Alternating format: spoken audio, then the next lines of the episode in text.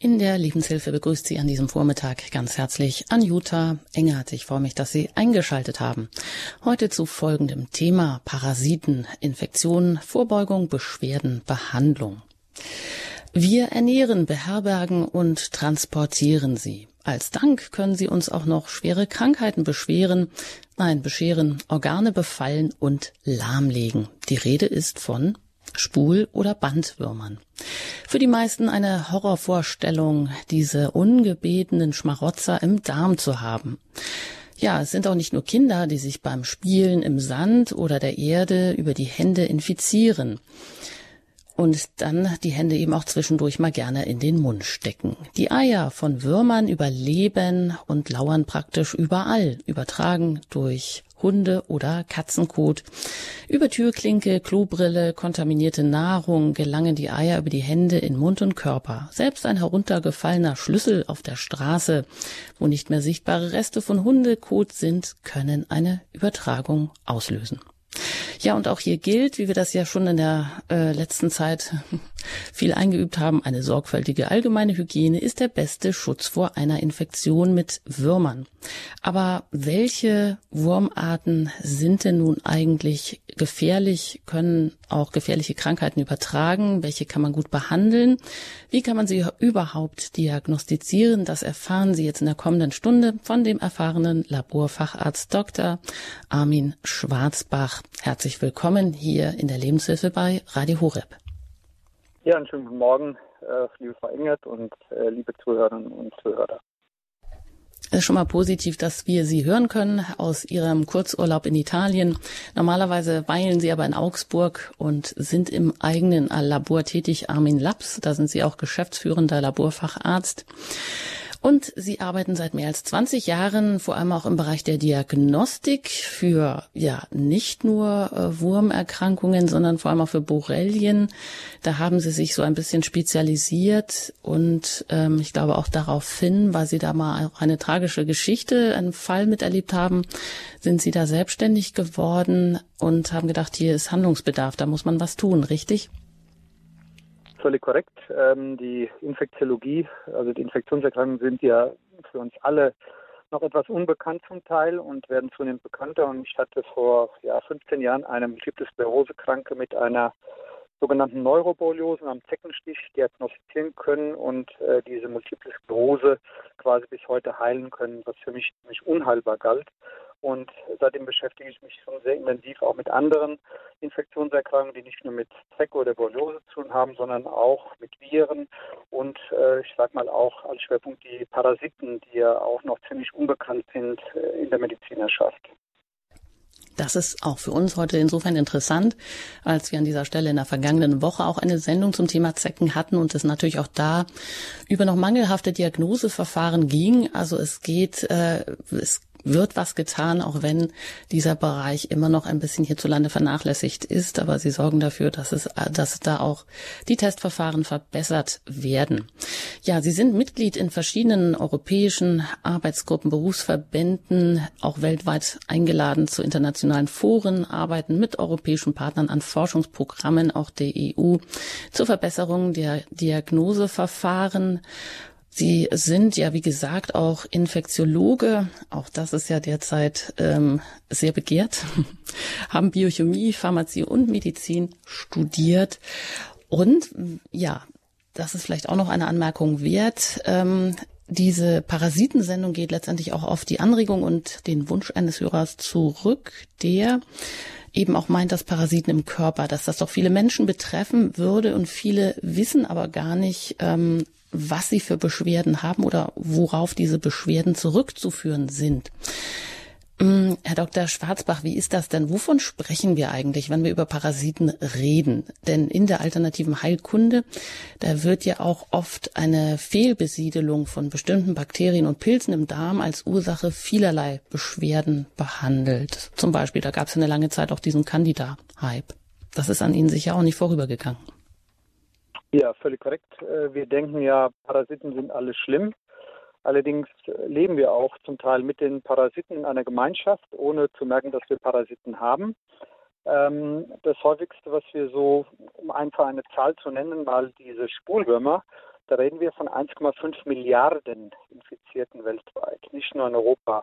Wenn wir die Zahl der Madenwürmer, also diese Oxioren nehmen, die gerade die Kinder betrifft, reden wir von einer Zahl von 700 Millionen. Ähm, das sind aber noch längst nicht alle dieser Parasiten. Wir haben, müssen auch ein bisschen differenzieren.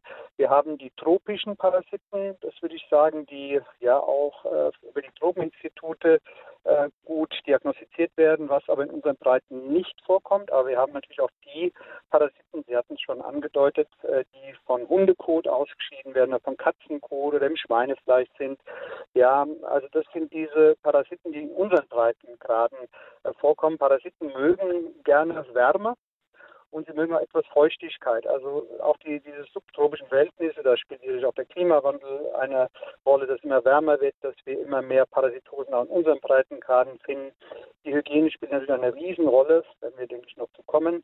Ähm, die Ernährungsgewohnheiten spielen eine Rolle, der hygienische Standard, den ich in den verschiedenen Ländern habe. Und vergessen wir nicht, ähm, wir Deutschen, wir sind ein reiselustiges Volk und viele dieser Infektionen holen wir noch nicht mal hier, diese Parasiten, sondern die holen wir im Ausland. Stichwort reiselustig, Stichwort tropische Parasiten. Ähm, da gibt es ja auch äh, so interessante Entwicklungen und ähm, Feststellungen oder Behauptungen, dass Wurmkuren gegen Immunerkrankungen wirksam sein sollen. Man stellt ja allgemein fest, eine, ein Anstieg der Allergien, der Autoimmunerkrankungen und da äh, soll nun mittlerweile empfohlen werden, dass man auch zum Beispiel Hakenwürmer, wenn Sie sagen tropische ähm, Parasiten, dann sind das, dazu zählen ja auch die Hakenwürmer, und andere tropische Parasiten, dass man also jetzt Menschen nach Afrika schickt, ähm, um eine Behandlung gegen Asthma damit äh, auszulösen oder das Asthma damit zu kurieren. Das hört sich natürlich jetzt erstmal ein bisschen krude an. Was ist denn dran? Es gibt ja auch da wiederum Untersuchungen, dass bestimmte Wurmeier bestimmte Immunzellen ähm, ausschütten, vermehrt, ähm, die dann wieder Entzündungen hemmen. Was ist dran an dieser These oder an diesen Untersuchungen, Herr Dr. Schwarzbach? Ja, also ich denke, da muss man sauber differenzieren. Man darf jetzt nicht sagen, ich gebe jemandem einen Wurm oder Wurmeier, infiziere denjenigen, ähm, weil dieses Wurmei, vielleicht noch die Entwicklungsstadien zu nennen, über die, die Larve dann zum Erwachsenenwurm, wir nennen es Adultenwurm geht, ist an sich immer der Vermehrungszyklus äh, dieser Parasiten. Aber wenn ich jemandem Eier gebe, infiziere ich den bewusst. So damit äh, sind diese Therapiearten, ähm, die gerade erforscht werden, nicht gemeint. Es geht darum, im Endeffekt, dass man gewisse Proteine äh, von den Würmern ähm, hernimmt, von adulten Würmern oder aber auch gewisse Substanzen von diesen Würmern, die, ähm, sagen wir, Botenstoffe hemmen, in der Leukine, Zytokine heißt es uns äh, im Fachjargon, sodass man schauen kann, dass man darüber therapeutische Effekte gegen das Asthma hat. Aber es geht wirklich nicht darum, bei diesen Ansätzen bewusst ähm, Menschen einem Infektionsrisiko mit einem Pathogen, wir reden dort von Pathogenen, also wir reden nicht von, ähm, in der Bankenszene hat jemand Peanuts mal gesagt, also wir reden da schon von Infektionen, die auch über eine Leberzerstörung, Leberzirrhose, ähm, auch über eine schlimme Bronchitis oder auch andere Dinge im Gehirn, auch äh, über Zysten, äh, auch tödlich enden können. Also wir müssen da sehr, sehr aufpassen, dass wir äh, das auch klar differenzieren und nicht sagen, wir infizieren Menschen mit Wurmeiern oder mit Larven oder mit Parasiten bewusst, was wir sowieso nicht machen dürften nach dem Arzneimittelproduktegesetz, ja auch völlig unzulässig, auch von den Ethikkommissionen. Aber man kann durchaus schauen, ob man aus den Wurmhüllen oder auch gewisse Kinasen gewinnt, äh, die entsprechend therapeutisch einsetzbar sind. Ja, das sagt der ähm, Laborfacharzt äh, von Armin Labs Labor in Augsburg, Dr. Armin Schwarzbach, der seit über 20 Jahren an Diagnoseverfahren forscht, um Parasiten zu erkennen, vor allem auch eben diesen Schwerpunkt. Und darüber sprechen wir heute hier in der Lebenshilfe bei Radio Hohe Parasiteninfektionen. Und ähm, da wollen wir ein bisschen Licht in das Dunkel bringen, was da so alles zusammengemengt in einen Topf dann geworfen wird. Und so einfach ist es ja auch nicht, weil äh, die ganzen Fremdwörter, die die Sie mir auch im Vorgespräch um die Ohren geworfen haben, sage ich mal, wie die alle so heißen, diese unterschiedlichen Wurmarten. Da wollen wir ein bisschen dann mal gucken, welche äh, kommen bei uns vor, welche sind ähm, gefährlich und vielleicht vorab auch noch der Hinweis oder die Frage, Hygiene galt ja bislang eigentlich doch als etwas wirklich sehr Wertvolles, was auch die Sterblichkeit erheblich reduziert hat. Ist man jetzt wieder so ein bisschen, also Hygiene, das heißt ja auf dem Anti-Hygiene-Konzept, dass man sagt, also ja, zu viel Hygiene macht Allergien oder so, aber eine Grundhygiene ist doch eigentlich äh, immer noch der beste Lebensschutz, oder? Ja, aber Sie können sich beispielsweise nicht gegen die Magenwürmer, die über Kinder inhalativ äh, aufgenommen werden, wenn Eier ausgeschieden werden, auch von den Kindern, die werden inhalativ. Also sie inhalieren das, so ähnlich wie ich sage. Sie können sich nicht hundertprozentig schützen.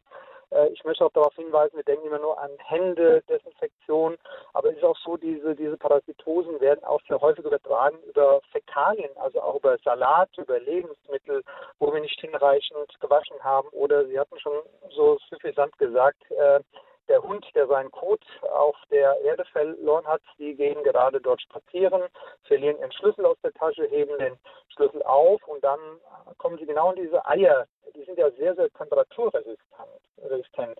Also man kann die über 40 Grad vielleicht vernichten, zum Teil diese Eier, aber die leben auch ein paar Tage auf der Erde. Sie sehen die nicht. Das ist immer das Heimtückchen. Man sieht das nicht. Die sind so klein. Sie kommen mit äh, diesem, dieser Erde, wo die Eier drin sind, von dem Kot des Hundes ja, kommen sie in ihren Mundbereich und schon haben sie sich infiziert und wissen von gar nicht. So, das ist also ein, ein Infektionswege, die man sehr breit denken muss. An Lebensmittel natürlich, man muss denken auch an die Exposition. Wo war ich gewesen? Habe ich wirklich eine Ausnahmsweise ich finde auch gerade, was habe ich gegessen? Wo war ich? Das muss man schon sehr, sehr gut differenzieren. Und vor allen Dingen äh, auch wichtig, dass man auch Salate, Gemüse ordentlich wäscht. Aber wenn Sie äh, irgendwo essen gehen, wissen Sie ja nicht, wie der Salat voll gewaschen wurde. Hm. Wenn wir gerade dabei sind, bringt das denn was, so wie bei anderen Keimen, dass der Salat dann mit Essig oder Zitronensaft versehen ist, gegen die Eier wahrscheinlich unwirksam, oder? Ja, also das schafft das nicht. Das schafft das definitiv nicht. Die sind sehr, sehr temperatur- und auch äh, äußere Einflüsse resistent. Diese Eierchen, die man nicht sieht, das ist wirklich das, das ganz Heimtückische an, an diesen Sachen, ohne Panik zu verbreiten.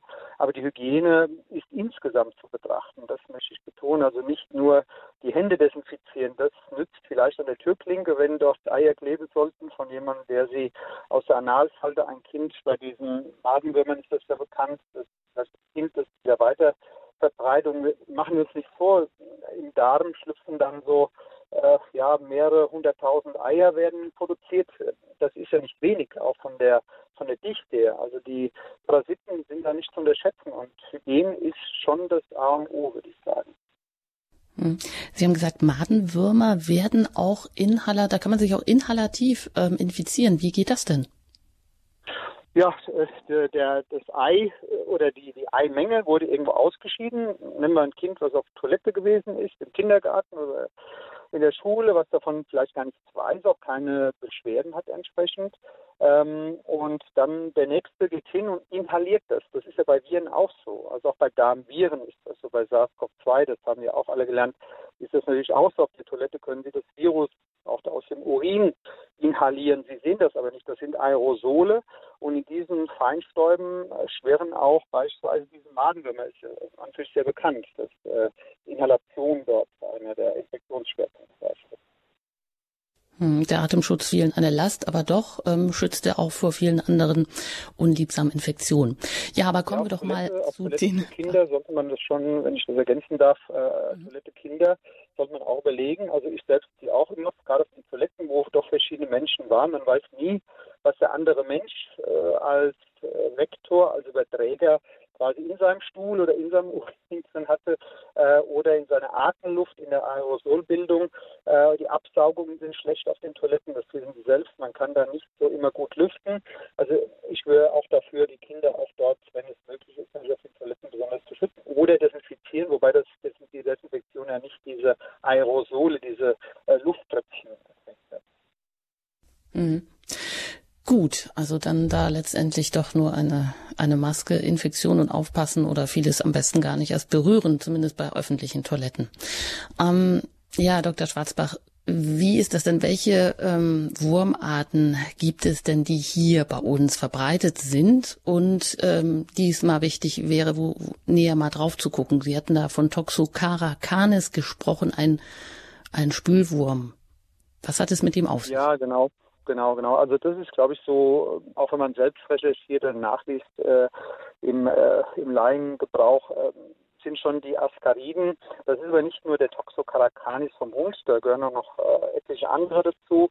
Ähm, das meiste, was wir so auch sehen, sind dann Würmer, die auch vom Schwein her stammen, Ascaris sum oder sehr häufig bei uns Ascaris lumbricoides. Das ist an sich der häufigste Erreger, ähm, den wir finden, Ascariasis, Stichwort Toxocariasis, das sind wieder die Begriffe für die Mediziner oder für die medizinischen Fachleute. Ähm, wir haben auch jetzt eins schon mal genannt, das finde ich nochmal zu betonen, die Haustiere vergessen wir nicht die Haustiere. Ich hatte es am Anfang im Nebensatz gesagt, aber die Haustiere, Hund und Katze, werden ja auch entwurmt. Das haben Sie ja gesagt. Im Prinzip, warum entwurmt man keinen Menschen? Das ist natürlich die Gegenfrage. Wenn ich schon von Toxokariasis befallen werde, übrigens Toxokariasis macht auch, äh, ist mit Autisten, Autismus äh, vergesellschaftet, kann aber auch neurologische Symptome machen, aber auch psychiatrische Symptome, auch bei Erwachsenen, ist gar nicht so selten. Und gerade im Süden Deutschlands oder auch in Tirol äh, sind da doch hohe Verbreitungsgrade, äh, immer mehr, die wir finden. Gerade diese Toxokariasis, das spielt schon eine Rolle durch die Hunde. Es gibt ja auch immer mehr Hunde, die man überall sieht und ja überall ihren Kot verlieren. Es reicht auch nicht übrigens aus, wenn der Hundebesitzer den Kot jetzt wegmacht. Da sind immer noch Stuhlreste. Er wird ja nicht eine hygienische Desinfektion des Bodens vornehmen. Insofern sind natürlich Hundebesitzer noch hochgradiger gefährdet, ohne Frage, aber auch Katzenbesitzer. Gut, wenn ich jetzt ein Hund- oder Katzenbesitzer bin, wie merke ich das dann überhaupt, dass ich mich äh, so eine Toxokariasis äh, haben könnte? Also ja, welche also Beschwerden liegen dem vielleicht zugrunde? Ja, also die, diese Würmer insgesamt liegen ja an sich immer den Darm. Ja? Also vielleicht habe ich Bauchschmerzen leicht, vielleicht habe ich ein bisschen Übelkeit oder Erbrechen. Sie, sie äh, mögen auch den Dünndarm, das kann sogar bis zum Darmverschluss führen sodass ich gesagt habe, also Finger weg von Wurm, Selbstinfektionen, äh, indem ich jetzt den Kot meines Hundes aufesse und weiß vielleicht, er hat eine, eine Toxokariasis, macht überhaupt keinen Sinn, nur weil ich meine Allergie, äh, ich bin sogar der Meinung, dass auch diese, oder gibt es auch ordentlich Literatur zu, dass gerade diese Würmer, wenn sie die Lungenpassagen machen, das machen sehr, sehr viele, auch beispielsweise die Madenwürmer, ähm, äh, auch die Spulwürmer, da haben sie einen trockenen Husten, da können sie schlechter atmen, da haben sie ein Druckgefühl äh, hinter der Brust, wie so ein Herzinfarkt, sie haben Asthma, sogar ein allergisch, haben ein bisschen Fieber, äh, diese bekannte Eosinophilie, wie wir das nennen, die Vermehrung von gewissen Leukozyten, also Blutbestandteilen, wo Abwehrzellen, die vermehrt bei diesen Parasitosen vorkommen kann, nicht immer vorkommen muss. Und ähm, es kann auch bei Kindern Spulwürmer auch zu lebensbedrohlichen Lungenentzündungen führen. Also gerade diese, die Lunge ist betroffen, der Darm ist betroffen, natürlich die Leber, alles was in der Nähe ist. Ähm, aber auch bei Toxokariasis gerade auch das Gehirn von betroffen beispielsweise. Also gibt es aber noch andere Würmer aus den Parasiten, äh, die aus den Tropen, Parasitosen. Ähm, ich weiß, das würde ein bisschen den Rahmen sprengen, wenn wir da, glaube ich, darauf eingehen würden. Hm, aber bleiben wir nochmal bei diesen Spulwürmern, also die wirklich auch schwere Krankheiten auslösen können, weil, wie Sie sagen, sie auch die Lunge passieren können, sich eben in anderen Organen breit machen können. Ähm, erstmal sind das so ein bisschen unspezifische Beschwerden, die man haben kann. Äh, woran merkt man das denn? Ist es bei allen Würmern ähnlich, dass die dann auch, also die Würmer, die ausgewachsen mit dem Kot ausgeschieden, mit dem Stuhlgang ausgeschieden werden? Ja, wie merkt man das? Das ist eine gute Frage. Vielleicht merken Sie gar nichts. Also gerade äh, bei den äh, bei den äh, Madenwürmern, die Kinder, deswegen, da klebt man ja nachts einen Tesafilmstreifen in die Analfalte, weil die nachts rauskommen oder auch bei uns Erwachsenen beispielsweise. Ähm, da juckt man sich bis am After, merkt nichts, auch als Erwachsener oder als Kind, und dann tut man da unbewusst wieder den Finger zum Mund, dann kommt es wieder zu der Reinfektion oder zu einer erneuten Infektion. Ähm, Im Endeffekt, wenn ich in die Liste, ich habe eine Parasiten-Checkliste entwickelt, wenn ich in die Beschwerden, das sind allein 22 Beschwerden, ähm, es geht schon los, dass sie äh, Muskelschmerzen haben, dass sie geschwollene Gelenke haben, äh, dass sie aber auch eine Blutarmut haben, dass sie gereizt sind, dass sie schlaflos sind, dass Kinder Lernschwäche entwickeln, dass sie eine Anorexie entwickeln, dass sie auch Gewichtsverluste haben, weil die Parasiten saugen an uns ja auch zum Teil, saugen die auch die Blutkörperchen raus, ähm, dass sie Übelkeit erbrechen, natürlich die Bauchbeschwerden, ganz typisch, weil Parasiten lieben unseren Darm. Äh, das ist so die, die Hauptzielrichtung, wenn ich sagen darf, Darmkrämpfe, Schmerzen, Erschöpfungszustände, was immer so ein unspezifisches Symptom natürlich ist. Ähm, sie haben aber auch dann im Prinzip fieblige Gefühle, Kopfschmerzen, Schwindel. Das steht alles auf so einer Checkliste, die ich gemacht habe, drauf, ähm, weil man das auch schon auch von den Symptomen her in etwa differenzieren kann, ob das jetzt eine Ascariasis ist oder ein Echinococcus, äh, wenn Sie diese Walderdbeeren, die verseuchten, essen würden, wo der Fuchs gerade sein Coating gemacht hat beispielsweise, oder Sie waren halt in den Tropen oder Sie haben Schweinefleisch. Wir hatten ja, haben ja auch häufig noch diese, ähm, diese Schweinebandwürmer, wo wir dann auch im Stuhl mal was untersuchen könnten. Ähm, Diagnostik ist auch nicht so ganz einfach. Ich denke, das müssen wir auch nochmal bereden, ähm, weil wir diese, diese Eier, die wir da haben, die sind sehr temperaturempfindlich trotzdem. Also wenn ich die ins Labor transportiere, habe keine Wärme mehr, die sterben ja auch dann irgendwann ab. Also die brauchen schon ein wärmeres Milieu auch. Hm, das heißt, so äh, das, was der äh, normale Hausarzt machen kann an Diagnoseverfahren, er wird wahrscheinlich einen Stuhltest machen, äh, den wird man dann einschicken in ein bestimmtes Fachlabor oder was ist denn nötig, wenn Sie sagen, das ist ohnehin schon schwierig? Wie geht man dann davor jetzt so als ja, Patient oder als ja, wirklich Befallener? Es gibt so nicht so ganz viele Möglichkeiten, muss man sagen. Also es gibt immer einen Bluttest, den wir machen können. Auf jeden Fall mal, äh, wir nennen das ein Differentialblutbild, wo wir nachschauen, ob die Eosinophilen erhöht sind. Das kann der Hausarzt abnehmen. Sieht er das, dann äh, kann man sagen, okay, ist entweder ein Parasit oder eine Allergie vorhanden oder es ist beides, also Parasit und Allergie. Meine Meinung auch Parasiten lösen Allergien aus, auch über das Asthma bronchiale beispielsweise, was durch die Lungenpassage passiert. Also im Endeffekt ähm, kann der Hausarzt schon auch ein Blut abnehmen und könnte auch mal nach Antikörpern suchen. Ja, da gibt es auch Möglichkeiten. Äh, ich muss aber auch betonen, wir sind dort diagnostisch noch nicht so gut aufgestellt, dass wir alle abbilden können. Deswegen sagen wir im Labor, äh, mach mal einen Stuhl, gib mir mal einen Stuhl ab, ähm, dann kann ich da eine Anreicherung machen dieser Eier. Äh, wenn ich die weißen Würmer schon finde, wenn ich die sehe, also bei, bei Bandwürmern nennen wir das Proklottiden, das sind so einzelne Abschnitte äh, des Erwachsenenwurmes, die abgehen, hat vielleicht schon jemand mal erlebt, ähm, dann ist die Diagnose gesichert. Dann äh, schicke ich das ins Labor in meinem Stuhl drin oder ich könnte auch sagen, Patient, schau zu, wenn du solche Würmer hast, die kommen ja auch nicht immer raus. Es sind ja nicht immer Würmer jeden Tag bei jedem Stuhlgang fahren. Das ist immer so episodisch im Endeffekt. Auch die Vermehrungszyklen sind ja unterschiedlicher Natur. Ähm, und dann kann ich auch diese Würmchen natürlich ins Labor schicken, äh, in dem Stuhl und schau mal nach, was das für ein Wurm sein könnte. Bei den Eiern wird das sehr schwierig. Also wenn ich Wurmeier untersuchen möchte, sag ich mal, oder auch ein Wurm, schickt die Patienten am besten selbst in das Labor vor Ort. Die geben dort einen frischen, warmen Stuhl ab und dann äh, kann ich das am besten im Labor analysieren als Laborarzt. Mhm. Ähm, wenn ich mich jetzt so umschaue oder aus den eigenen Erfahrungen mit den Kindern, dann äh, war das in der Vergangenheit eher so, dass äh, der Hausarzt gesagt hat, gut, ach, da sind Würmer im Stuhl, ah, sind die weiß, okay, ja, dann sind es vielleicht wahrscheinlich Madenwürmer und dann gibt man einfach ein Parasitenmittel und das war's dann. Da wurde gar nicht genauer hingeschaut. Ist das ausreichend? Ja, das ist auch eine hervorragende Frage. Ähm, ich habe Vermehr, äh, auch unterschiedliche Vermehrungszyklen dieser äh, auch Schwulwürmer. Da wirkt nicht jedes äh, Antiparasitenmittel. Nennen wir einfach mal zwei Namen. Das sind chemische Parasitenmittel, Mebendazol, Albendazol. Die Frage ist, ob es durch eine einmalige Gabe schon ausreicht, äh, alle Würmer auch zu erreichen. Normalerweise werden diese Würmer doch mehrfach behandelt, in gewissen ja, zwei, drei Wochen Zyklen. Äh, die Tabletten nimmt man auch nicht jeden Tag. Äh, das sind, je nach äh, Produkt sind das unterschiedliche Gaben von zwei, drei Tagen. Und dann macht man eine Pause und dann versucht man im nächsten Schwung ein, zwei, drei Wochen später nochmal den nächsten Wurmvermehrungszyklus mitzunehmen. Ich muss aber dort wieder differenzieren, was ist es für ein Wurm? Also es ist schon wichtig auch zu wissen, was will ich überhaupt behandeln, welche Wurmart. Hm. Und da sollte man vielleicht auch nochmal unterscheiden. Also Sie haben ja auch gerade von dem Fuchsbandwurm gesprochen. Der ist ja so allgemein bekannt, zumindest äh, ja unter normalen Leuten. Das sagt man ja auch den Kindern immer bloß nicht am Boden irgendwas äh, auflesen im Wald oder in, in, in der Natur und dann essen. eben wegen dieses Fuchsbandwurmes. Wie gefährlich ist der? Ja, sehr gefährlich. Das ist gerade bei Jägern, ähm, also es bildet Zysten im Endeffekt, also solche Höhlen in den Körperorganen, die ja überall sich verbreiten können. Und ähm, das, wenn das Gehirn beispielsweise betroffen ist, dann ist das äh, schon eine sehr lebensbedrohliche Erkrankung, äh, die auch nicht operiert werden kann. Muss man auch dazu, da kann man auch gar nicht so viel machen im Endeffekt.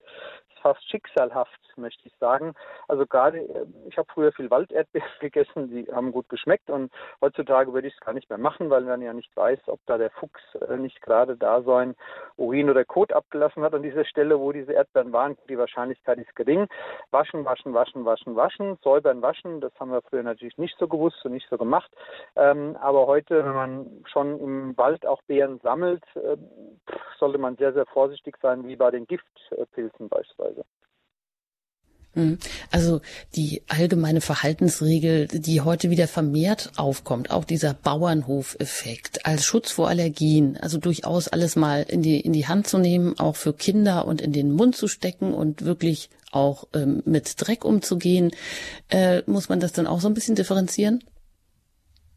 Ja, das ist gut. Also je mehr Schmutz und Dreck wir haben, äh, desto ähm, besser ist unser Immunsystem im Grunde genommen. Äh, aus dieser Entwicklung sind ja auch viele Erreger resistent geworden, beispielsweise gegen Antibiotika. Das ist schon äh, klar zu sagen. Andererseits ähm, ist es immer so, wir haben drei Is. Wir haben die Infektion, in dem Fall die Parasiten, wir haben das Immunsystem und wir haben eine Inflammation, also eine Entzündungsreaktion. Und wir dürfen auch eines nicht vergessen, finde ich bei der Diskussion, nicht jeder wird krank, wenn er einen Parasiten hat. Es leben viele Menschen, wo ich am Anfang schon betont hatte, mit diesen Parasiten oder auch mit anderen Viren, mit Darmviren, Darmbakterien, ohne was zu wissen und werden uralt, haben nie ein Problem. Ähm, dann ist die Frage, warum habe ich ein unterschiedliches Immunsystem? Ähm, wie kam das zustande? Bin ich auf dem Bauernhof groß geworden äh, durch diese natürliche Immunität, die oder habe ich vielleicht eine angeborene Immunschwäche, die irgendwann mal zum Tragen kommt, oder habe ich andere Infektionen, äh, die mir zu schaffen machen? Ähm, aber eins auch noch mal zu sagen: Es hängt immer auch davon ab, wie hoch ist die Parasitendichte wie aggressiv ist so ein Parasit beispielsweise. Hm? Ähm, das, genau das haben wir auch von, von den Corona-SARS-CoV-2-Viren wieder gelernt. Äh, es hängt auch von der Konzentration natürlich ab und von der, nennen das bei den Viren Virulenz, äh, sagen wir bei den Parasiten heißt das Pathogenität. Also wie krankmachend ist überhaupt diese Erreger, den ich mir da eingeheimst habe, in welcher Dosierung kam der in meinen Körper, war ich gerade immunschwach, wo ich diese Infektion akquiriert habe. Diese Faktoren spielen alle eine Rolle und ähm, aber ich bin völlig Ihrer Meinung, ein, ein gutes Immunsystem kann vieles entgegensetzen, aber kann nicht alles verhindern. Hm. Das heißt also, das ist letztendlich dann doch wieder eine Frage der Konstitution, die man so mitbringt und wie gut das Immunsystem entwickelt ist. Und da vielleicht aber auch, weil wir gerade in dieser äh, furchtbaren Impfdebatte stecken, so die grundsätzliche Frage, äh, man ist ja heute so ein bisschen, der Tenor ist ja alles am besten von Anfang an wegimpfen. Also früher hat man vielleicht Masern noch gehabt, heute sagt man, da könnte man ja auch dran sterben, also besser alles wegimpfen, geht bis zu den Windpocken. Das heißt aber, das haben, Kinder machen gar keine ähm, richtigen Infektionskrankheiten mehr durch, außer so vielleicht ein Schnupfen, Husten.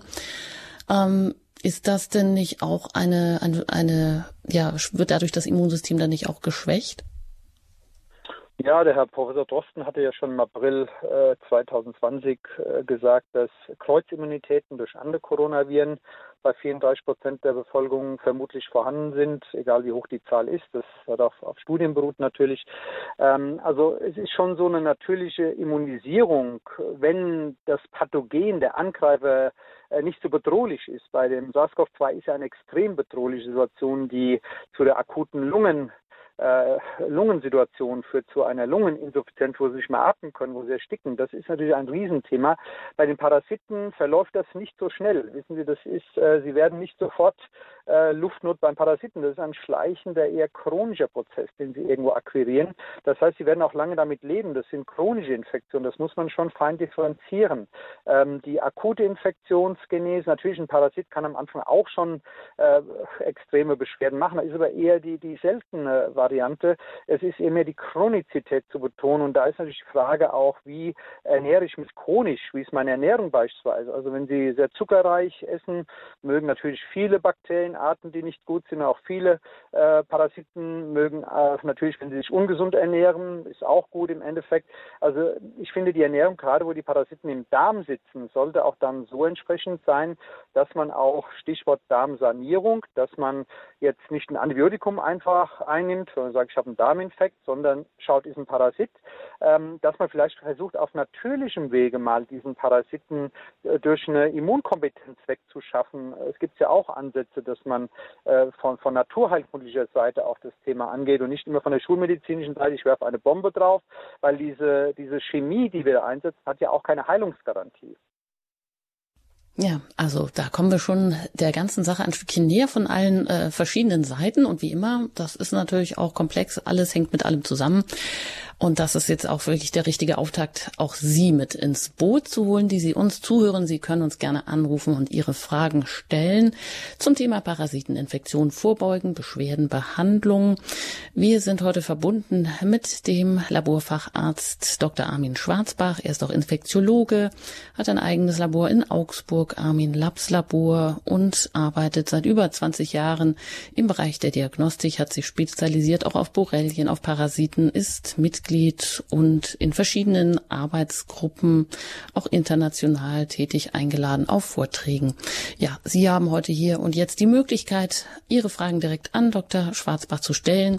Sie erreichen uns unter der 089 517 008 08. Ja, vielleicht sind Sie auch gerade im Urlaub. Vielleicht sind Sie mobil unterwegs oder haben Radio Horeb im Auto über DRB Plus eingeschaltet. Und dann natürlich wie immer erst die 0049 vorneweg und dann die 89517 008 008. Nach der Musik geht es hier bei Radio Horeb weiter gerne auch mit Ihren Fragen zum Thema Parasiteninfektionen.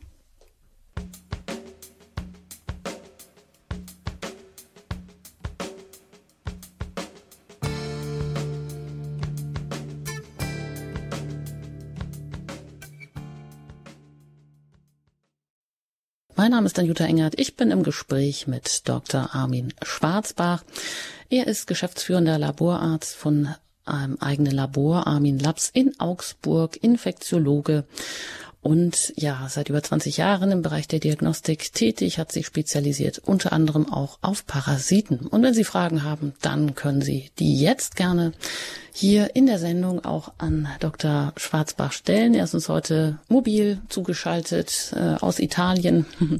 Sehr schön. Und Sie erreichen uns unter der 089 517 008 008. Und das hat eine Hörerin getan aus der Nähe von Regensburg. Ich begrüße Sie herzlich hier. Guten Morgen.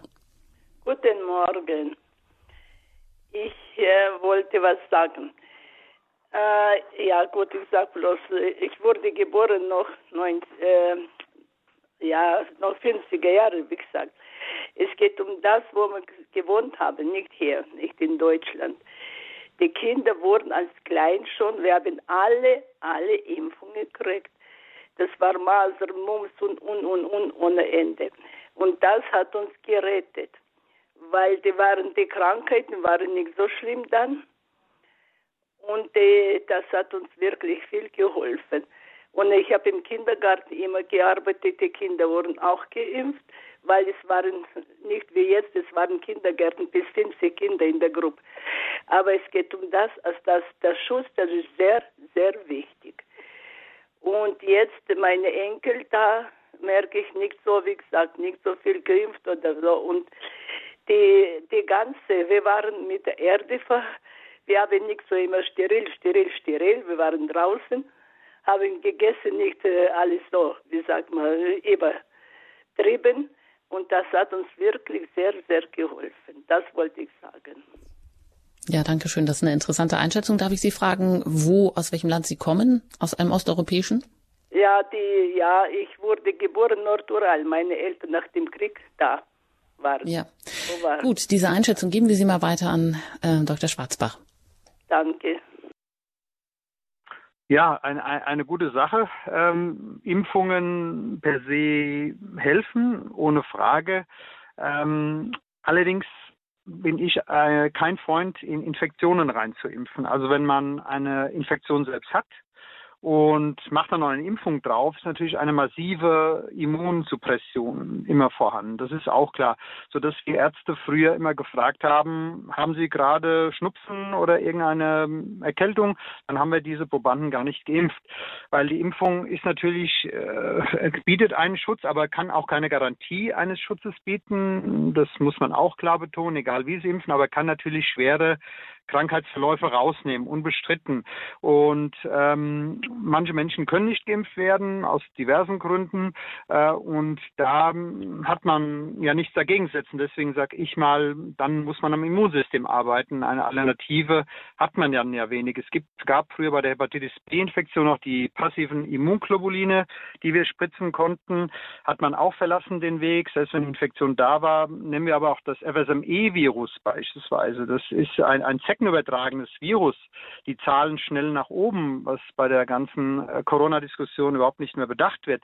Ähm, da gibt es auch eine Schutzimpfung.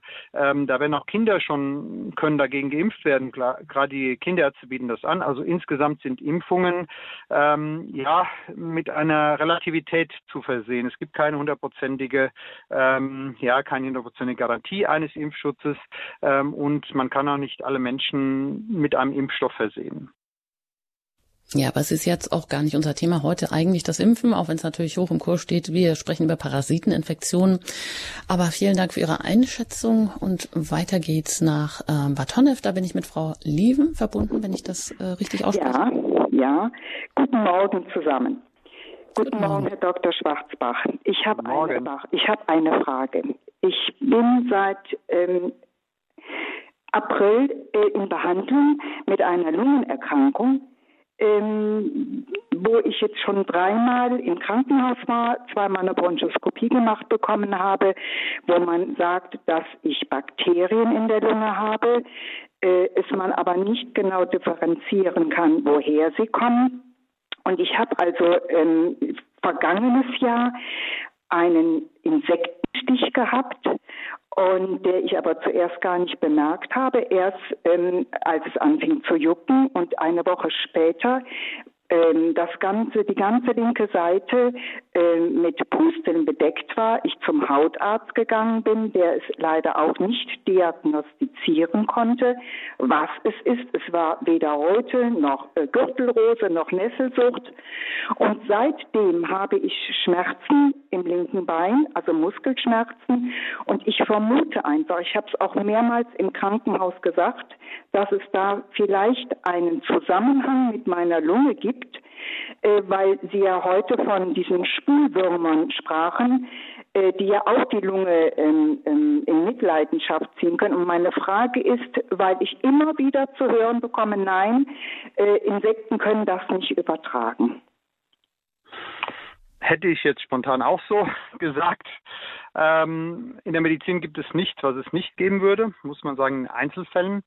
Äh, ist nicht bekannt. Es gibt äh, gewisse Tropenerkrankungen, so Orientbeulen beispielsweise, wo dann die, ähm, Stech die Mücken quasi die äh, Eier ablegen unter die Haut. Das gibt's. Ähm, aber sie waren ja nicht in den Tropen, also ich hätte spontan an Chlamydia, Mycoplasma pneumoniae gedacht, also atypische Pneumonie. Dazu würde mir aber nicht diese Hautveränderung auf einer Seite gefallen. Ähm, haben Sie denn mal IgE bestimmt, ein Immunglobulin E oder ein, eine, ein, ein Blutbild mit dieser Eosinophilie? Das kann ja auch schon helfen, ob man da Veränderungen findet als indirekter Hinweis auf eine Parasitose. Also wie gesagt, ich habe das mehrmals im Krankenhaus erwähnt. Die haben natürlich auch sehr viele Blutuntersuchungen gemacht. Sie haben wohl auch eine Kultur angelegt, aber ähm, das muss ich Ihnen als Facharzt nicht sagen. Das dauert ja wochenlang. Ähm, ich habe also ähm, noch kein Resultat. Äh, man sagt immer nur zu mir, also das kennen wir nicht, was haben wir noch nicht gehabt. Und ich merke einfach, ich habe Atemnot, ich ähm, strenge mich oder, oder bei jeder Kleinigkeit ähm, ähm, breche ich in Schweiß aus und ich bin jemand, der viel immer gelaufen ist. Ich gehe viel pilgern und ich stelle einfach fest, dass mir die Luft einfach dafür fehlt. Ich kann keine Treppen mehr groß steigen und irgendwas muss es ja sein. Ja, wir hatten ja bei den Spulwürmern nur als Beispiel schon mal erwähnt, dass dort auch ein Husten, Bronchitis und so weiter, Hautausschläge beschrieben sind. Also ähm, jetzt passt aber nicht dieser Insektenstich so dazu äh, in ihrer Anamnese. Ähm, aber es spricht ja nichts dagegen, dass man nochmal einen Schwerpunkt ähm, zur Not stellen sich bei einem Parasitologen mal vor. Die gibt es ja auch äh, in Düsseldorf beispielsweise auch jemand, wo ich so weiß, äh, können Sie mal googeln. Es gibt ja auch Parasitologen, da kann man ja mal hinfahren selbst und äh, macht mal ein, ein, Gespräch oder Ihr Hausarzt initiiert das Ganze. Also der Frage würde ich schon hinterhergehen, weil so Lungenpassagen sind ja häufig äh, bei diesen Parasiten. Nur, was mir nicht gefällt, dieser Insektenstich. Also da sehe ich jetzt erstmal auch keinen Zusammenhang. Gut, aber vielen Dank erstmal für die Frage und wenn Sie da weiter recherchieren beim Parasitologen, Parasitologen, sind Sie vielleicht gut aufgehoben, sich da noch ein anderem, anderes Meinungsbild zu holen. Alles Gute Ihnen, auf Wiederhören und weiter geht's nach Niedersachsen und da bin ich jetzt mit Frau Pross verbunden. Ich grüße Sie hier in der Sendung. Ja, guten Morgen. ich grüße Sie auch beide. Guten Morgen. Und ähm, ich habe äh, eine Frage und zwar, wenn man sowas unerkannt hat, und äh, man möchte sich ein bisschen schützen mit Ernährung. Was könnte man da essen und was sollte man lieber nicht essen? Ah, jetzt haben Sie bei mir ein, ein Fass aufgemacht mit, mit einer Ernährung. Also ich sag mal so, man sollte schon Salat und Gemüse essen. Nur wenn man jetzt äh, sagt, okay, äh, da habe ich die Parasitengefahr natürlich vielleicht vermehrt wie beim Stück Fleisch, was gut durchgebraten ist. Also ich würde wenig Zucker essen, muss ich Ihnen sagen, ich würde auch keine Laktose zu mir nehmen, weil Laktoseintoleranzen zunehmend sind. Wir haben sehr, sehr viele Menschen, die keine, keine Milch mehr vertragen. Ähm, es gibt das sogenannte Leaky Gut, das heißt auch, ähm, ja, wo man Darmunverträglichkeiten bekommt für Nahrungsmittel. Da muss man auch wieder schauen.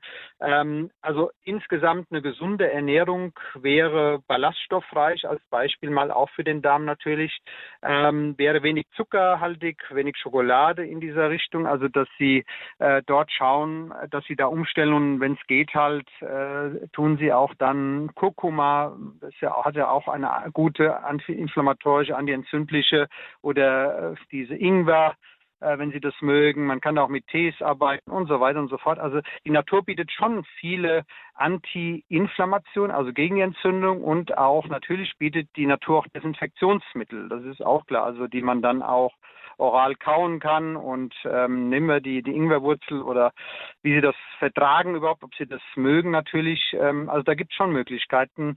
Ähm, bin ich kein Experte dafür, aber ich kann so sagen aus eigener Erfahrung, äh, lassen Sie mal den Zucker weg, lassen Sie mal die Milch weg, essen Sie keine schwer verdaulichen Dinge wie, wie äh, ja, viel äh, Sahnetorte, äh, Kuchen, äh, keine süßen Sachen, ähm, auch kein, keine großen Fleischstücke. Der Darm wird ja extrem belastet und viele haben ja auch durch diese Parasiten sowieso schon Vorschädigungen oder auch durch andere Erreger, ähm, sodass die Darmgesundheit für mich inzwischen an erster Stelle steht. Mhm. Danke. Wenn Sie sagen wenig Zucker, ist dann Zucker im Allgemeinen auch die Fructose gemeint, also auch Trockenfrüchte? Ja, Trockenfrüchte haben sie ja das Schwefelproblem beispielsweise, was äh, ich beispielsweise gar nicht hätte. Also am besten ist frisches Obst. Sie fahren nach Italien, fahren auf den Markt, holen sich frisches Obst und äh, essen hervorragende Pfirsiche. Äh, Bananen werden auch schlecht, weil sie da natürlich ihren Darm verstopfen. Sind ja auch äh, gut, wenn sie Kalium brauchen, können sie eine Banane mal essen, aber was man bei den Sportlern sieht, ist nicht so ganz gesund bei den Profis. Also die diese Bananen mal weglassen, nehmen Sie ruhig mal äh, Früchte, die Sie nehmen, nehmen Sie äh, Gurken, nehmen Sie halt alles, was leicht verdaulich ist, ist ja auch bei der bei einer Parasitose gut. Und es gibt dann auch natürlich noch Darmfloramittel, muss man auch sagen, die die Darmflora unterstützen, weil Parasiten schädigen natürlich auch den Dünndarm vor allen Dingen bis hin zu einer Leberentzündung oder Bauchspeicheldrüsenentzündung. Ähm, da müssen Sie schon auch sehr darmgesund und Leben insgesamt. Gut, aber es äh, sind hier noch weitere Anfragen und da gehen wir mal weiter nach Rosenheim. Da bin ich mit Frau Rabold verbunden. Ich grüße Sie in der Sendung hier. Ja, grüß Gott. Ähm, ich hätte eine Frage, Herr Dr. Schwarzbach, eigentlich zwei sogar. Ähm, die erste Frage ist, wenn jetzt diese Ansteckung äh, vonstatten gegangen ist bei mir und ähm, wie, oder bei einem Familienmitglied, wie ist es dann mit den anderen Familienmitgliedern? Also, wenn ich jetzt dran denke, dass eins meiner Kinder auch ständig Durchfall hat, ähm, und ich andauernd äh, oder immer wieder äh, Durchfall habe, ähm, mhm. äh, was können wir da machen, um uns nicht gegenseitig anzustecken? Mhm. Oder, ja, oder gibt es da was? Eine gute Frage. Das gehört im Prinzip bei allen Infektionen so dazu, dass Sie im Prinzip mal bei allen nachschauen sollten, mal eine Stuhlanalyse anstreben, zum Hausarzt gehen. Diese familiäre Exposition auf der Toilette. Äh, Sie haben ja die Infektionswege gehört durch das Inhalieren beispielsweise oder auch die Eier, die an der Türklinke äh, doch vorhanden sind, die Sie nicht sehen. Die Frage, haben Sie Hund oder Katze in Ihrer Familie natürlich, dass da noch ein Herd wäre, der Ihnen gewisse Parasiten in die Familie reinstreut. Äh, ähm, fahren Sie im Urlaub gemeinsam? Was essen Sie so unterschiedlich? Ähm, oder haben Sie dort gegessen? Wo waren Sie? Äh, natürlich für mich gehört schon dazu, dass man auch Partnerdiagnostik macht und auch eine Partnerbehandlung. Also auch wenn ich weiß, drei von vier haben das, dann muss ich auch die drei von vier mit den Spulwürmern äh, behandeln. Das, das gehört sich so dazu, weil sonst werde ich ja nie den Infektionsherd ausräumen. Dann werden sie vielleicht gesund äh, und sie werden wieder reinfiziert. Dann passiert das Gleiche wieder. Das hilft ihnen dann gar nicht, wenn sie alleine behandelt werden dass auch wenn der Partner oder das Kind jetzt keine Symptome hat, also keine spezifischen Symptome hat, trotzdem einen Stuhl abgeben sollte. Ja, die meisten haben ja keine Symptome. Die meisten Infektionen dieser 1,5 Milliarden, beispielsweise, die ich genannt hatte, bei äh, Spulwürmern, haben keine Symptome. Sie sind symptomfrei. Das heißt ja nicht, dass sie nicht, nicht später, wenn das Immunsystem schwächer wird, äh, Symptome entwickeln. Und dann denken sie natürlich nicht mehr dran. Mhm. Gut, danke schön, Frau Rabold, für diese Nachfrage, äh, wie man damit umgehen soll, auch innerhalb der Familie. Alles Gute Ihnen, Herr Rosenheim, und weiter geht's zu Frau Imschler, mit der ich jetzt aus Altena verbunden bin. Hallo. Ja, Herr Doktor, ich habe eine Frage. Ich habe mit 20 Jahren Borreliose gehabt, die ist nicht behandelt worden. Jetzt bin ich 84. Ich habe mein ganzes Leben lang immer wieder Beschwerden gehabt. Es ist immer wieder festgestellt worden, bei den Untersuchungen, dass es nicht genau klar wäre, ob Borreliose noch da ist. Kann ich mit 84 jetzt noch darunter leiden, denn ich habe noch sehr viel Beschwerden. Das ist ein Richtungsstreit in der Medizin, der da entstanden ist. Ich sage ja, äh, andere sagen nein. Ähm, in der Medizin ist nichts ausschließbar. Wenn Sie Symptome haben, wo, wo alles andere ausgeschlossen ist, äh, steht trotzdem die Borreliose im Raum. Und ich muss so sagen, aus meiner Erfahrung ist es auch nie zu spät, äh, nochmal eine Behandlung anzustreben, egal wie alt man ist, weil die Lebensqualität ist ja durch eine Infektion, wenn die noch aktiv ist ähm, oder wäre, dann ist die Lebensqualität ja auch gemindert, ähm, sodass das Risiko einer Antibiose ungleich geringer ist. Ähm, natürlich muss man da auch aufpassen. Ich möchte vielleicht mal betonen, dass gerade auch wir in Österreich über den Dr. Bilschnick äh, und den Professor Auer von der Universität Wien, einen hervorragenden Parasitologen, der übrigens eine Sprechstunde auch anbietet, ähm, den ich sehr gut kenne. Wir halten gemeinsam Vortrag zu Borreliose und Parasitose. Und interessanterweise hat man bei Borreliose-Kranken auch ähm, bei vielen, bei vielen inzwischen Toxocara äh, diagnostiziert und Ascaris suum. Also genau diese Spulwürmer wieder. Und da reicht es dann nicht aus, wenn man nur die Borreliose behandelt. Da muss man die Parasiten und die Borreliose behandeln oder vielleicht haben die Patienten auch nur die Parasiten und gar keine Borreliose. Also da muss man schon aufpassen. Hm. Was könnte Frau Imschler denn machen? Was für ein Diagnoseverfahren sollte sie dann vielleicht jetzt noch anstreben? Ja, als erstes macht man mal einen ELISA, ob der positiv ist. Nur wir wissen, der ELISA bei chronischer Verlaufsform ist da nicht sehr zuverlässig. Ähm, dann würde ich gleich einen Western-Plot anstreben. Zahlen die Krankenkassen leider nicht, wenn ähm, kein ELISA positiv oder grenzwertig war zuvor. Und was ja auch mein Steckenpferd schon über viele Jahre ist, ist die zelluläre Analytik, ähm, dass man über einen ELISpot mal nachschaut, ist das noch aktuell aktiv überhaupt oder nicht aktiv, weil die Antikörper können diese Frage nicht beantworten. Die Antikörper sagen immer nur, auch bei Parasiten habe ich es übertragen bekommen. Ähm, das kam vielleicht eben zu kurz in unserer Diskussion. Äh, der Antikörper, den wir haben, sagt ja nichts, wie aktiv ist diese Chronizität. Da müssen wir einen Verlauf der Antikörper machen, einen IgG-Titerverlauf, wenn ich ein IgG habe. Und davon ist die zelluläre Analytik befreit, auch bei der Borreliose, die ist ja sehr hilfreich. Nur bei Parasiten haben wir keine zelluläre Analytik momentan. Hm, dann sollte sie sich Frau Imschler vielleicht am besten an einen Parasitologen wenden. Ja, am besten an beides. Ich würde die Frage stellen äh, an einen Borreliose ähm, äh, ja, Experten oder der ist damit beschäftigt ja, und äh, der vielleicht auch andere Infektionen noch durchleuchtet, wie Parasiten, Viren. Ähm, ich muss Ihnen auch noch eins sagen, also wir finden bei sämtlichen Borreliose-Kranken inzwischen auch virale Infektionen ähm, Epstein-Barr-Viren und so weiter, aber auch Parasiten. Also das Ganze ist sehr komplex. Also äh, wir reden inzwischen von äh, chronisch multiplen, also mehrfachen Infektionen. Es gibt keine reinen Borreliosen. Gut, vielen Dank. Also auch hier diese Verknüpfung, die durchaus häufig vorkommt, dass wenn eine Borreliose mal vorlag oder immer noch virulent ist, ähm, dass es da auch viele Mischinfektionen gibt.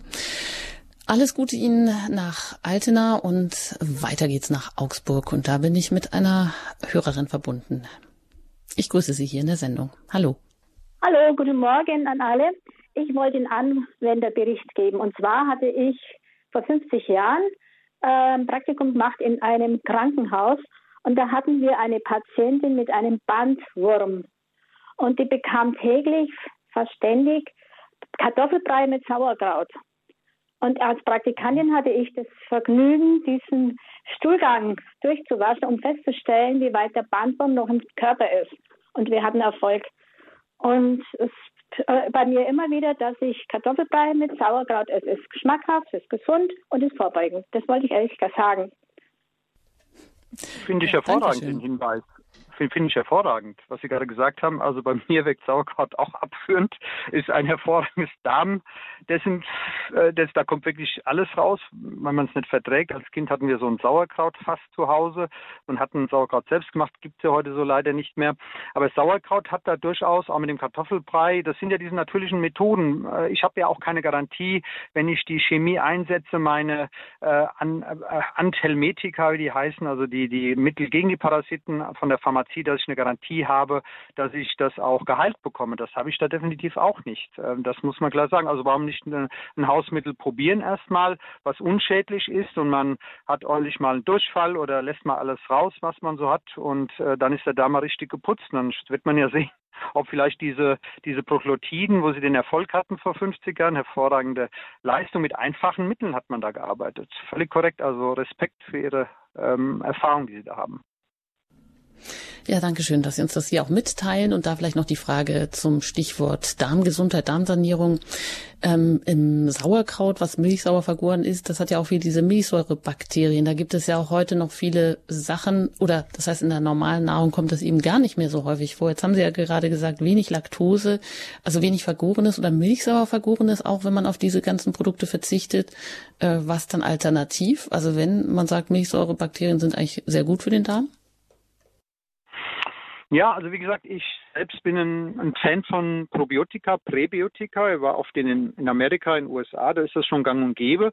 Vor allen Dingen auch, weil wir alle doch viel Antibiotika aufessen, selbst durch Hühnchen, die wir essen, die ja nicht mehr antibiotikafrei sind, die meisten, die wir zumindest kaufen. Ähm, die Darmflora ist ziemlich malträtiert bei vielen von uns. Wir haben Divertikulitis, Divertikulose. Also da ist schon wichtig auch eine gute Darmflora, also auch Milchsäure, L-Laktose, ähm, artige Bakterien. Da reicht aber nicht der Fruchtjoghurt aus, den ich mit meinen Milchkulturen esse. Da ist die Konzentration zu wenig. Da gibt es schon Möglichkeiten. Das tut auch gut, wenn Sie sowas machen. Gut, Divertikulitis, was ist das? Wenn Sie das gerade angesprochen haben, erklären Sie das kurz.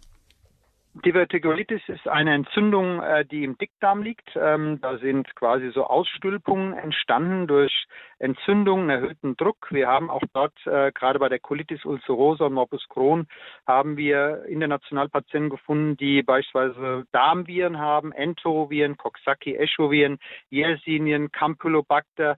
Ähm, Parasiten haben wir nicht so untersucht, aber wir haben mehr Darmbakterien und die entzünden das dann und die Gefahr ist halt auch, dass ein Tumor, also ein Krebs äh, raus entsteht, wenn sie, äh, das kann auch wehtun, richtig, und auch bluten im Endeffekt. Also da muss man Darmspiegelungen machen und schauen, dass man das auch wieder wegkriegt. Unter Umständen äh, haben auch Polypen sind noch da, wissen Sie, die dann auch wieder entarten.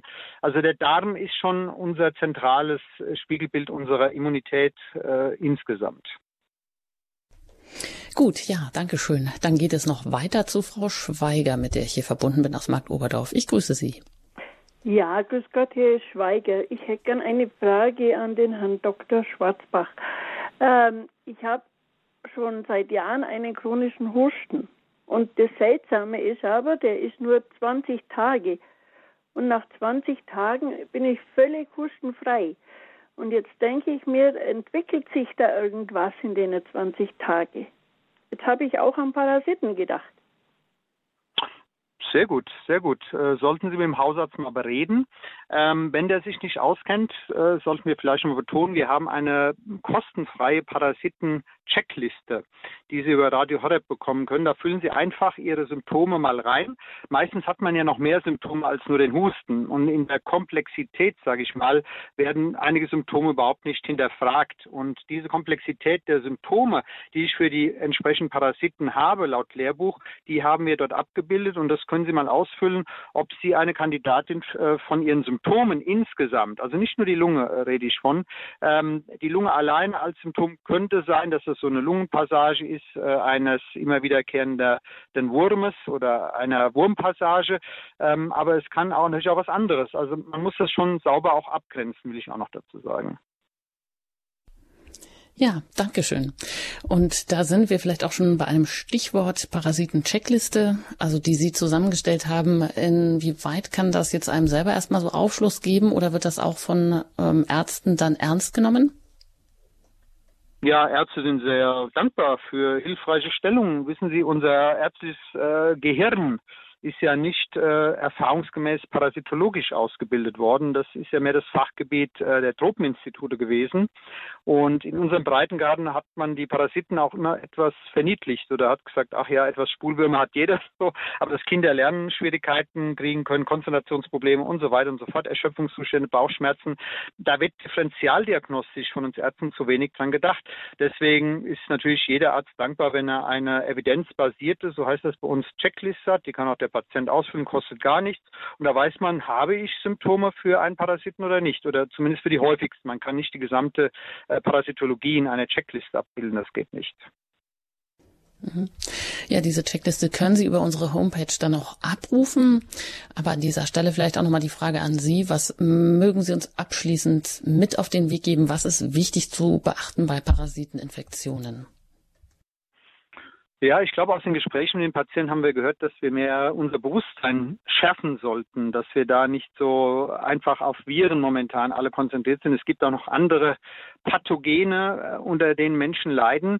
Und äh, das äh, sollte man auch in das Bewusstsein der Ärzteschaft mehr hineinbringen.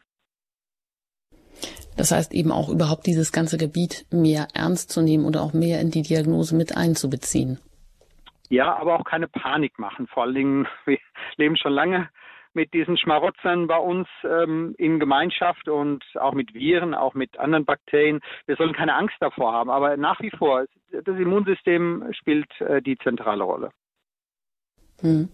Gar nicht so einfach, da immer so den Mittelweg zu finden, denn wenn man sich intensiver mit diesen verschiedenen ähm, Wurmarten, ob es nun Schweinebandwurm, Fuchsbandwurm oder Spulwürmer sind, dann äh, kann einem ja schon auch irgendwie ähm, das Grauen kommen, auch im Hinblick darauf, was Sie auch gesagt haben, was die, wenn sie auch andere Organe befallen, Gehirn, Lunge und so weiter, ja, dort auch zum Organtod führen können oder beziehungsweise einfach schwere Krankheiten auslösen können.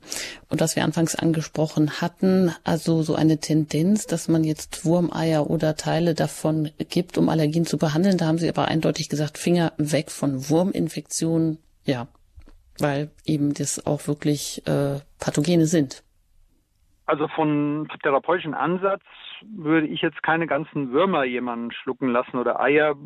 Also das dürfte ich sowieso nicht im Endeffekt, wäre nicht zulässig.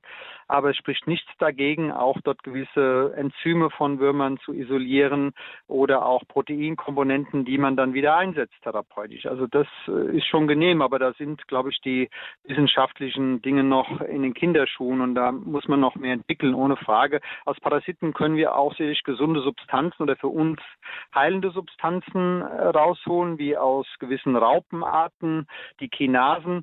Äh, das geht natürlich. Also die Natur bietet doch sehr viel, wo wir auch die Wissenschaft sich mit beschäftigen sollte, ist aber nicht mein Fachgebiet. So, zwei Fragen haben wir noch, zwei Hörer noch mal ganz kurz. Frau Rabold mit einer Frage, wenn Sie sich ganz kurz fassen. Ja, ich kann ja nochmal, ich kann ja nicht äh, zu Ihnen kommen nach Augsburg oder nur schlecht, ähm, um da eine Stuhlprobe abzugeben. Und Stuhlprobeuntersuchung ist nicht gleich Stuhlprobeuntersuchung. Was kann ich denn da meinem Hausarzt sagen? Ja, Sie haben gehört, dass das ein ganz frischer, warmer Stuhl im Labor sein soll, den Sie am besten im Labor noch gewinnen gut, das wird manchmal problematisch werden, dass ein, ein, Labor, die haben ja auch Sprechstunden. Möglicherweise hat ja Ihr Labor in der Nähe auch einen Infektiologen dort, einen Mikrobiologen. Das ist ja Fachgebiet der Mikrobiologie auch. Äh, und die können Sie beraten, was zu tun ist. Also, die sind so empfindlich, diese Wurmeier. Glauben Sie mir, das ist einfach so ähm, dass sie vor Ort frischen, warmen Stuhl analysieren sollten und die Labors können das auch machen. Also da spricht nichts dagegen, dass sie das machen, frisch, warm und nicht über einen Fahrdienst stundenlang in Deutschland rumkarren in ein Zentrallabor, wo der Stuhl so kalt wurde, dass alle Würmer tot oder alle ja, Würmer und Eier tot sind. Also wenn Sie so einen Verdacht haben und äh, der ist begründet, Sie haben weiße Strukturen im Stuhl gesehen, vielleicht die sich auch noch bewegt haben, dann können Sie die natürlich auch aufheben. Die Würmer gehen so schnell da nicht kaputt, aber trotzdem, dann fahren Sie ins Labor, nehmen die mit und dann äh, soll die das untersuchen. Ja, und lassen Sie sich da dann nicht abwimmeln, sondern bestehen Sie darauf, dass Sie da Nein, einfach das, einfach das ist Aufgabe auch der Laborfachärzte. Das ist Aufgabe ja. von uns äh, Labormenschen. Gut, eine allerletzte Frage noch äh, von Frau Krug aus Erlangen. Ja, Herr Dr. Schwarzbach, ich wollte Sie fragen, ob Sie äh, auch äh, sich mit Tollwut beschäftigt haben oder Tollwutschutzimpfungen. Ob äh, es eine Möglichkeit wäre, bei Ihnen äh, testen zu lassen, ob bei mir da noch irgendwelche äh, Merkmale zu finden sind. Ich habe 1980 äh, auf Verdacht hin eine ja, Studie mitgemacht, die dann später zur Entwicklung des Tollwut-Impfstoffs geführt hat.